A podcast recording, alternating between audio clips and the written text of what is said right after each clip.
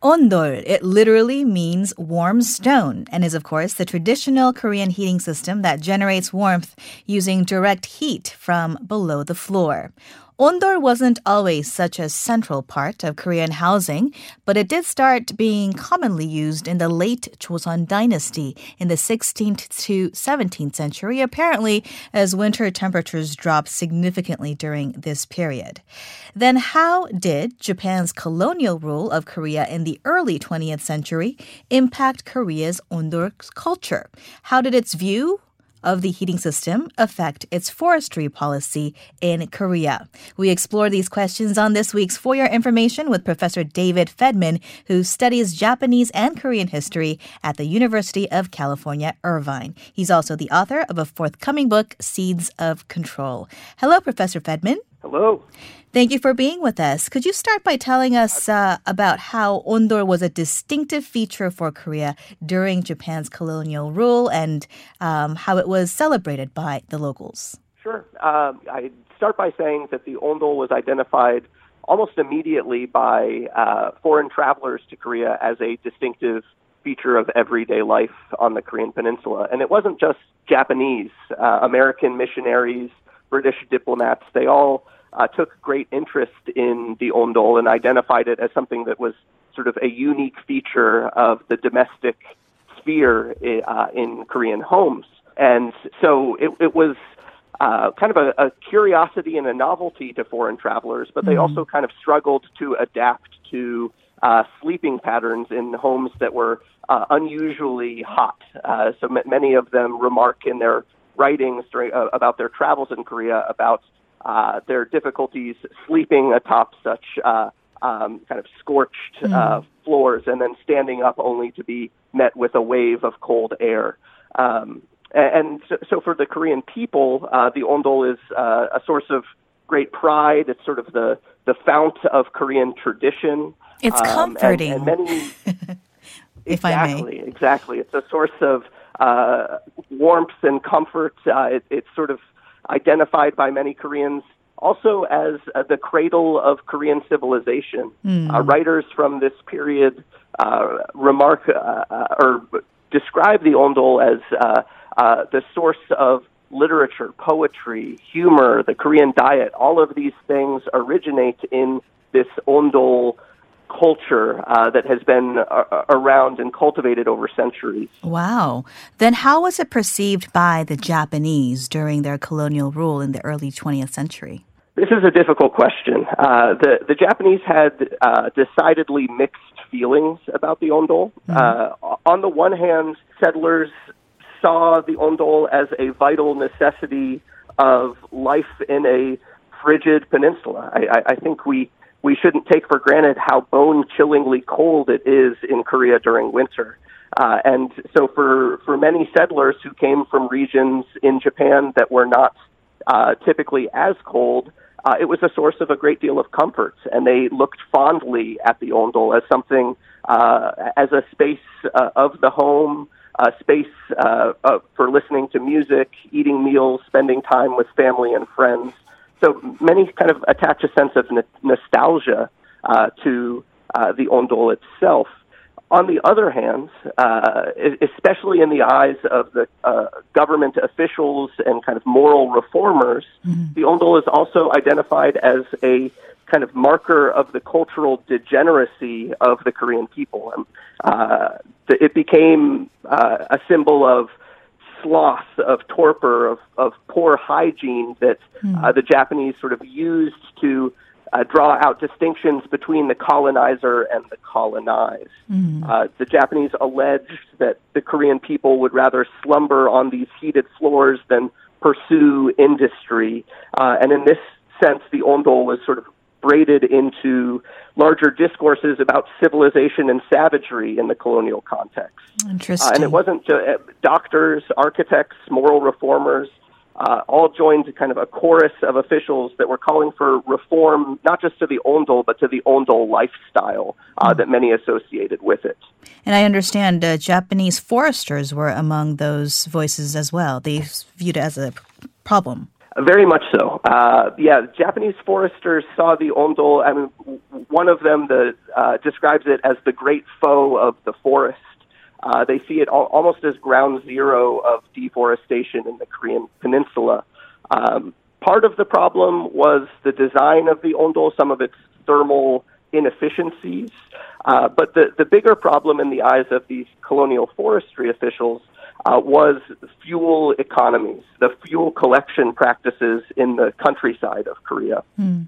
The fact that women and children uh, routinely went out to surrounding forests and collected not just firewood, uh, but also raked up grass and thickets and brush from the forest floor. These are very nutrient rich parts of the understory that are vital to forest health. And so these foresters really kind of took issue with fuel collection practices in the countryside that sustained the growth of cities during the colonial period. A lot of this fuel that was collected was then loaded onto oxen and carried into major city centers where it was purchased and burned uh, by urban residents, leaving the countryside, leaving agrarian communities uh, with uh, limited access to other fuel supplies, forcing them to burn whatever they could get access to. Mm-hmm. Uh, and this was a serious problem in the eyes of the colonial state.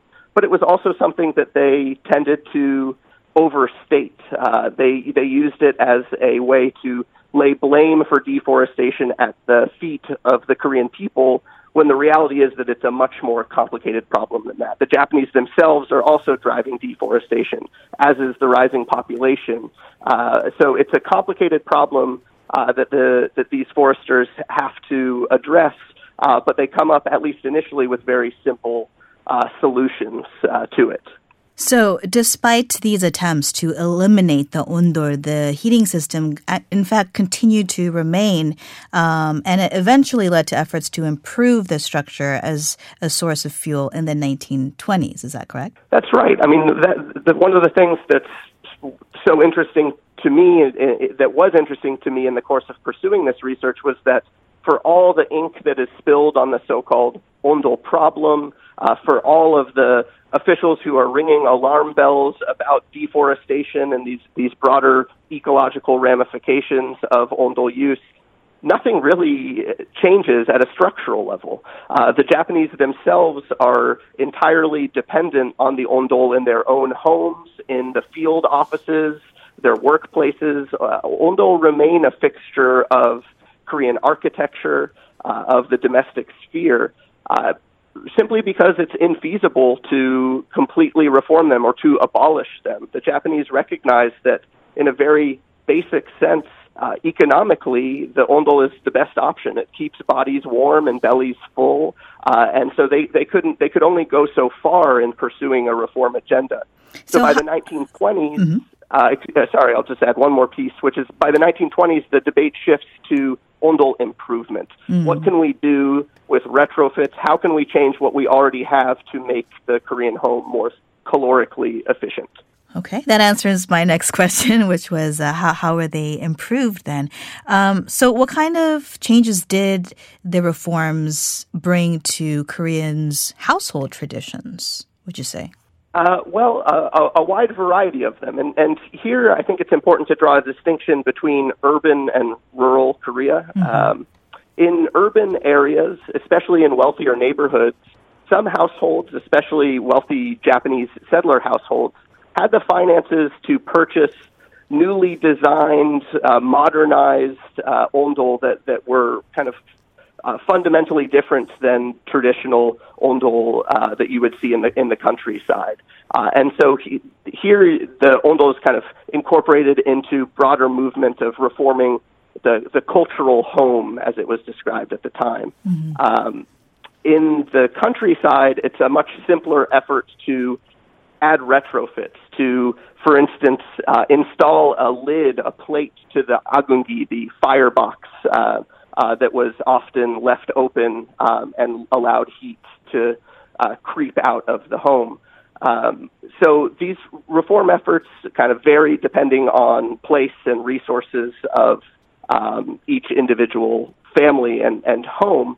But at, at the level of sort of lived experience, the Japanese reform agenda touched everything from diet to sleeping patterns. Mm. The, as part of Ondol improvements, the Japanese state tried to introduce uh, a, a, more cold, colder food diet, uh, especially in the countryside. They, for instance, they forbid the uh, use feeding livestock hot slop, uh, sort of a hot stew that was traditionally practiced.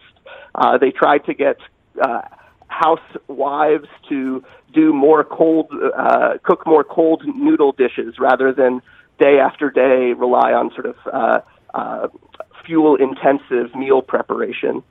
They promoted or advocated for the use of additional bedding um, and encouraged families to sleep in closer proximity to one another so that they could kind of uh, enjoy one another's warmth and, and thereby spare unnecessary fuel usage. So these are all examples of the, the ways in which this sort of Ondol reform crusade kind of penetrated the most intimate spaces of the home and the rhythms and the routines of everyday life.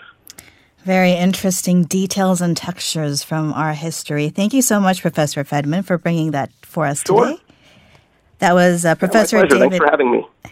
That was Professor David Fedman. He teaches Japanese and Korean history at the University of California, Irvine. He's also author of a forthcoming book, Seeds of Control Japan's Empire of Forestry in Colonial Korea. Now, if you have any opinions on the issues that we've dealt with today on our show, make sure to send us an email at koreafactual at gmail.com. Coming up next is a continuum where we try to understand current events by looking to the past.